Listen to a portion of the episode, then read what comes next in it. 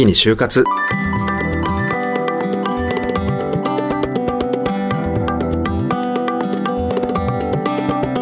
きに進もう羅針盤ラジオ。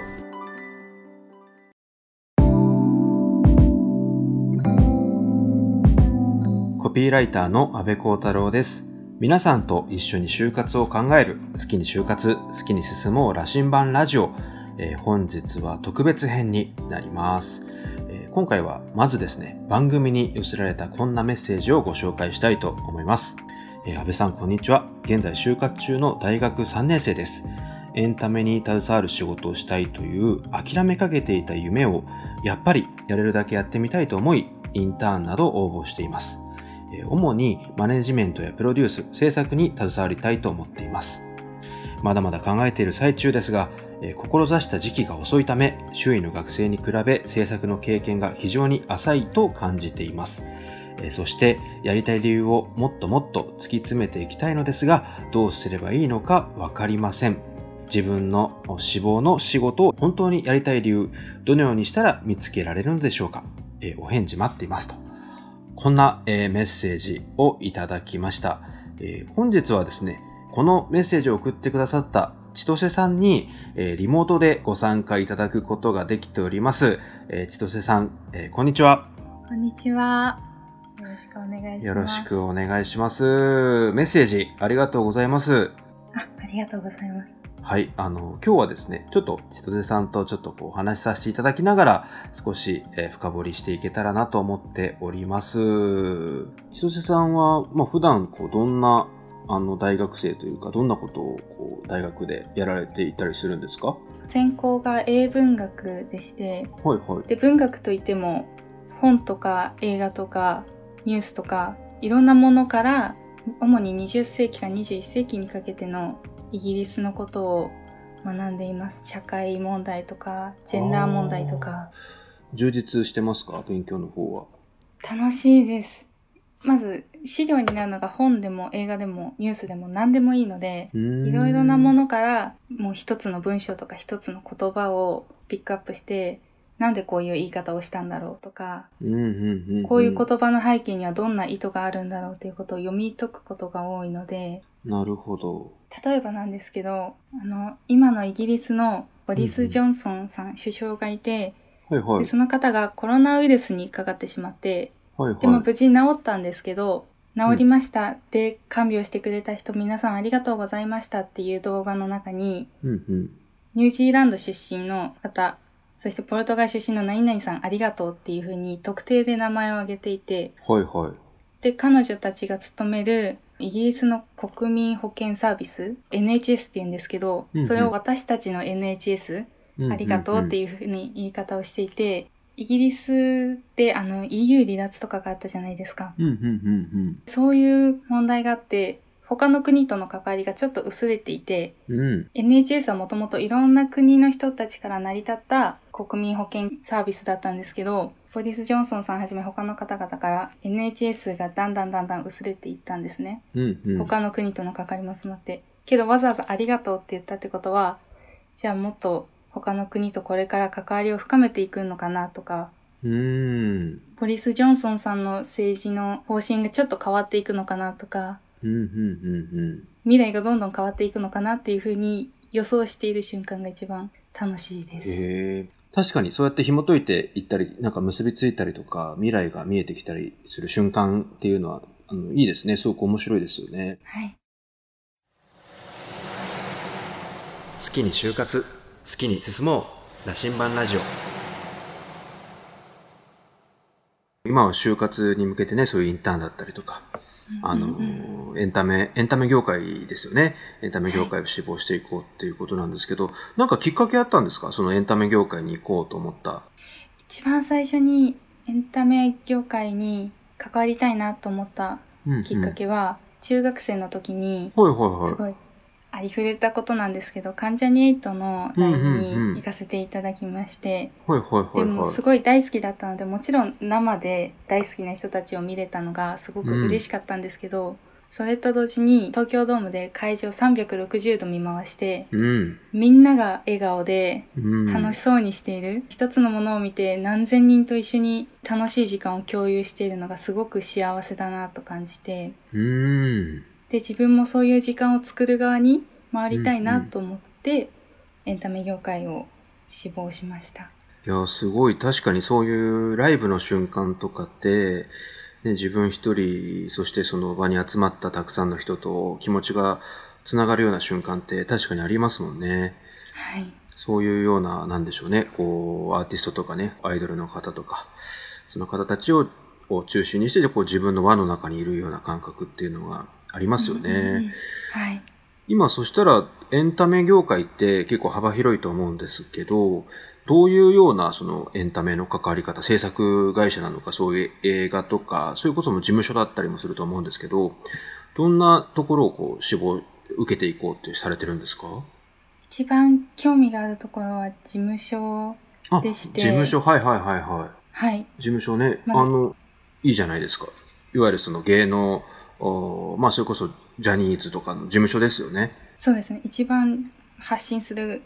中心というか、に携わりたいなと思っていて、うんうん。で、特にマネージャーというのに興味があるんですけど、うんうんうんうん。なるほどそこ。に、はい。そうかそうか。それこそマネージメントってアーティストとか、あの、そのタレントさんの横にいる仕事とか一緒にね、走っていく。一緒にこう、いろんなことを作っていくような、あの、まあ、時にそういう時間の管理とか、仕事の管理とかもすると思うんですけど、どうしてそのマネジメントに興味を持たれたんですか？マネジメントに興味を持ったきっかけは、チアダンスうんうんうん。を小学生の時からずっとやっていまして、あ、そうなんですね。へえ。ずっと地元のクラブのチアダンスのチームに所属してたんですけど、うんうんうん。高校生の時に学校の部活のチアダンス部にも所属していまして、うんうんうん。で、そうすると文化祭とか自分たちで作るきっかけがすごく多かったんですね。うん。で、その時にもちろんダンサーとして見せるのも楽しかったんですけど、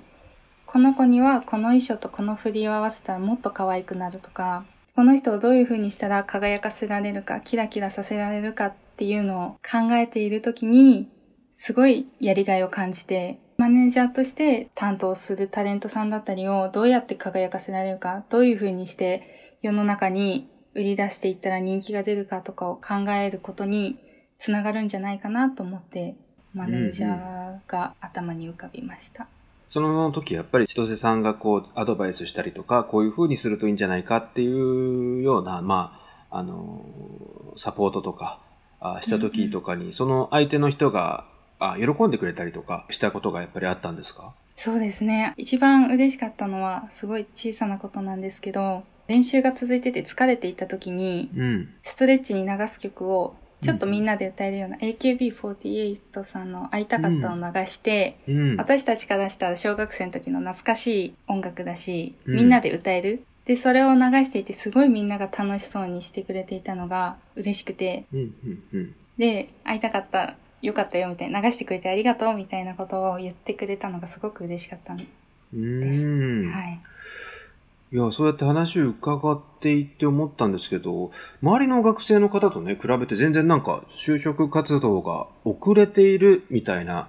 印象は受けないんですけど、どういうところがそう感じてるんですか？いやー、なんでしょう。自分の志望動機とかやりたいことはあるんですけど、うんうんうんなんでそれをやりたいのかとかがはっきり言葉にできなくて、自分の言葉で話すことができなくて、で、周りの友達と話していると、自信を持ってこういう理由があるからやりたいって言ってる子が多いような気がして、ああ、就職活動遅れているなってすごく感じています。いや、でも今、僕に話してくれたことがやりたいことじゃないんですかね。今結構はっきり言ってくれてましたけど、なんでしょうね。チアのまあチームでうん、そういう喜んでもらえたこととかの、こうした方がいいんじゃないかっていうところをね、相手に喜んでもらえて、それがチームの喜びになった瞬間があるっていう、そこなんじゃないですかね。違いますかね？そこ、なんだと思うんですけど、自信が持てずにいます。その、うんうんうん。自分の経験というか、こういう理由でやりたいっていう理由の部分に、うんうんうん。他の方を見ているとこういう動画を学生の時作っていましたとか、うんうんうん。こういうことをしていましたっていう結果がきちんと出ているような気がして、うーん。それと比べると弱いなっていうふうに思ってしまいます。そうですね。まあ、それで言うと、学生の頃に、まあもちろん、そういう社会人になってから経験するような何かの制作とか、まあすでにスタートしてやってる人とかももちろんいるとは思うんですけど、就職活動で見るポイントっていうのは、すでにそういうことをやっているかどうかではなくて、まあその人が、その、まあ事務所だったりとか、企業とか組織に入った時にですね、マッチングというか、楽しそうにこう生き生きと働いてもらえるかどうかっていうところを、あの就職活動の面接では見ているので、あのそこのすでにね、制作のことを経験しているかどうかっていうのを見ているわけではあのないので、全然それは心配しなくてよくて、むしろ、あの、ちょっと私の話させてもらうと、僕も広告業界で今、あの、言葉を考えたり企画したりとかする仕事をしてるんですけど、学生の時にもアメリカンフットボールっていうスポーツしかやってなかったんで、何かそうやってね、あの、サークルとかチームとかで何か制作をしている人っていましたけど、あ、そうなんだと。僕は僕がやってきたことがあるからっていう、あの、自信を持つ、自信を持つっていうよりかは、自分がやってきたことを信じて、結果的にね、今、そういう仕事できているので、学生の時にやっていたかどうかということよりかは、自分がなぜ、えーそういう仕事に興味を持っているのかっていう部分も、自分の経験と紐づきながらお話できたら、全く問題はないと思うので、むしろそこで、なんでしょうね、気遅れしなくていいですよっていうのはちょっとお伝えしておきたいですね。うんうんうんうん。あ、そうですね。うん、あの、多くのテレビマンの人とか、もう大学時代、なんかやっぱスポーツに夢中になって取り組んでいた人が、社会人になってから、えーそれこそ先輩に教わったりしながら、ディレクターになったりとか、プロデューサーになっていたりしますし、学生時代にこうなんか先駆けてやっていたからといって、あの、必ずしもそれが全てを決定するみたいなことは全くもって僕はないなっていうのは今、社会人で活躍されている人たちにいろんなお話を伺いながら、学生時代が全てじゃないなっていうのは本当に思いますので、あんまりそこは気にしなくていいのかなって思いますね。うんうんうんうん。あ、なんか良かったです。自分の経験にちょっと自信を持とうと思いました。ねえそこの中で、やっぱりなんかその自分がやってきたことと、今やりたいと思える仕事がどこで繋がっているかっていうことだと思うんですよ。あの、千歳さんが話してくれた言葉、えーそしてその経験、その背景には様々な、なんでしょうね、自分の思いの背景がそこにはあって、それを、あの、紐解いていくっていうことを、まさしく、していって、一つのこう、推論というか結論というか仮説みたいなものを導いていって、あの就職活動中に話していくっていうことが就活な気がしていて、あの、うんうんうん。ぶ英文学、そのイギリスの研究をしているように、まあ自分自身のことを、まあこんな経験をしてきて、こんなことを私は思っててっていうのを客観的に人に伝えられるようになっていくっていう、同じこと、まあ研究していることと同じようなプロセスを自分自身に当てはめてやってみるといいんじゃないかなって思いましたね。うんうんうんうん。その、例えば自分の経験を紐解いていくときに、安倍さんは学生の時どんな風にやっていたとか、ありますか？そうですね。あのー僕も、その人らしさが現れるっていうのは、まあよく自己分析って呼ばれると思うんですけど、僕はその選択した時にその人のらしさみたいなものが現れるなと。A と B どっちにしようかとか、えーうんたくさん選択肢がある中で、そのものを選んだ時に、その人の個性みたいなのが見えると思っていて、自己分析じゃなくて自己選択っていうのをちょっと振り返るといいんじゃないかなと思っていて、なぜそのスポーツをやろうと思ったのかとか、なぜその文学、その学科を選ぼうと思ったのかとか、そういうところにこそその人がどんな影響を受けてきたのかっていうところが如実に現れるところだと思うので、そういう選択肢を振り返ってみるっていうのを僕はいつもやるようにしてましたね。なるほど。ありがとうございます。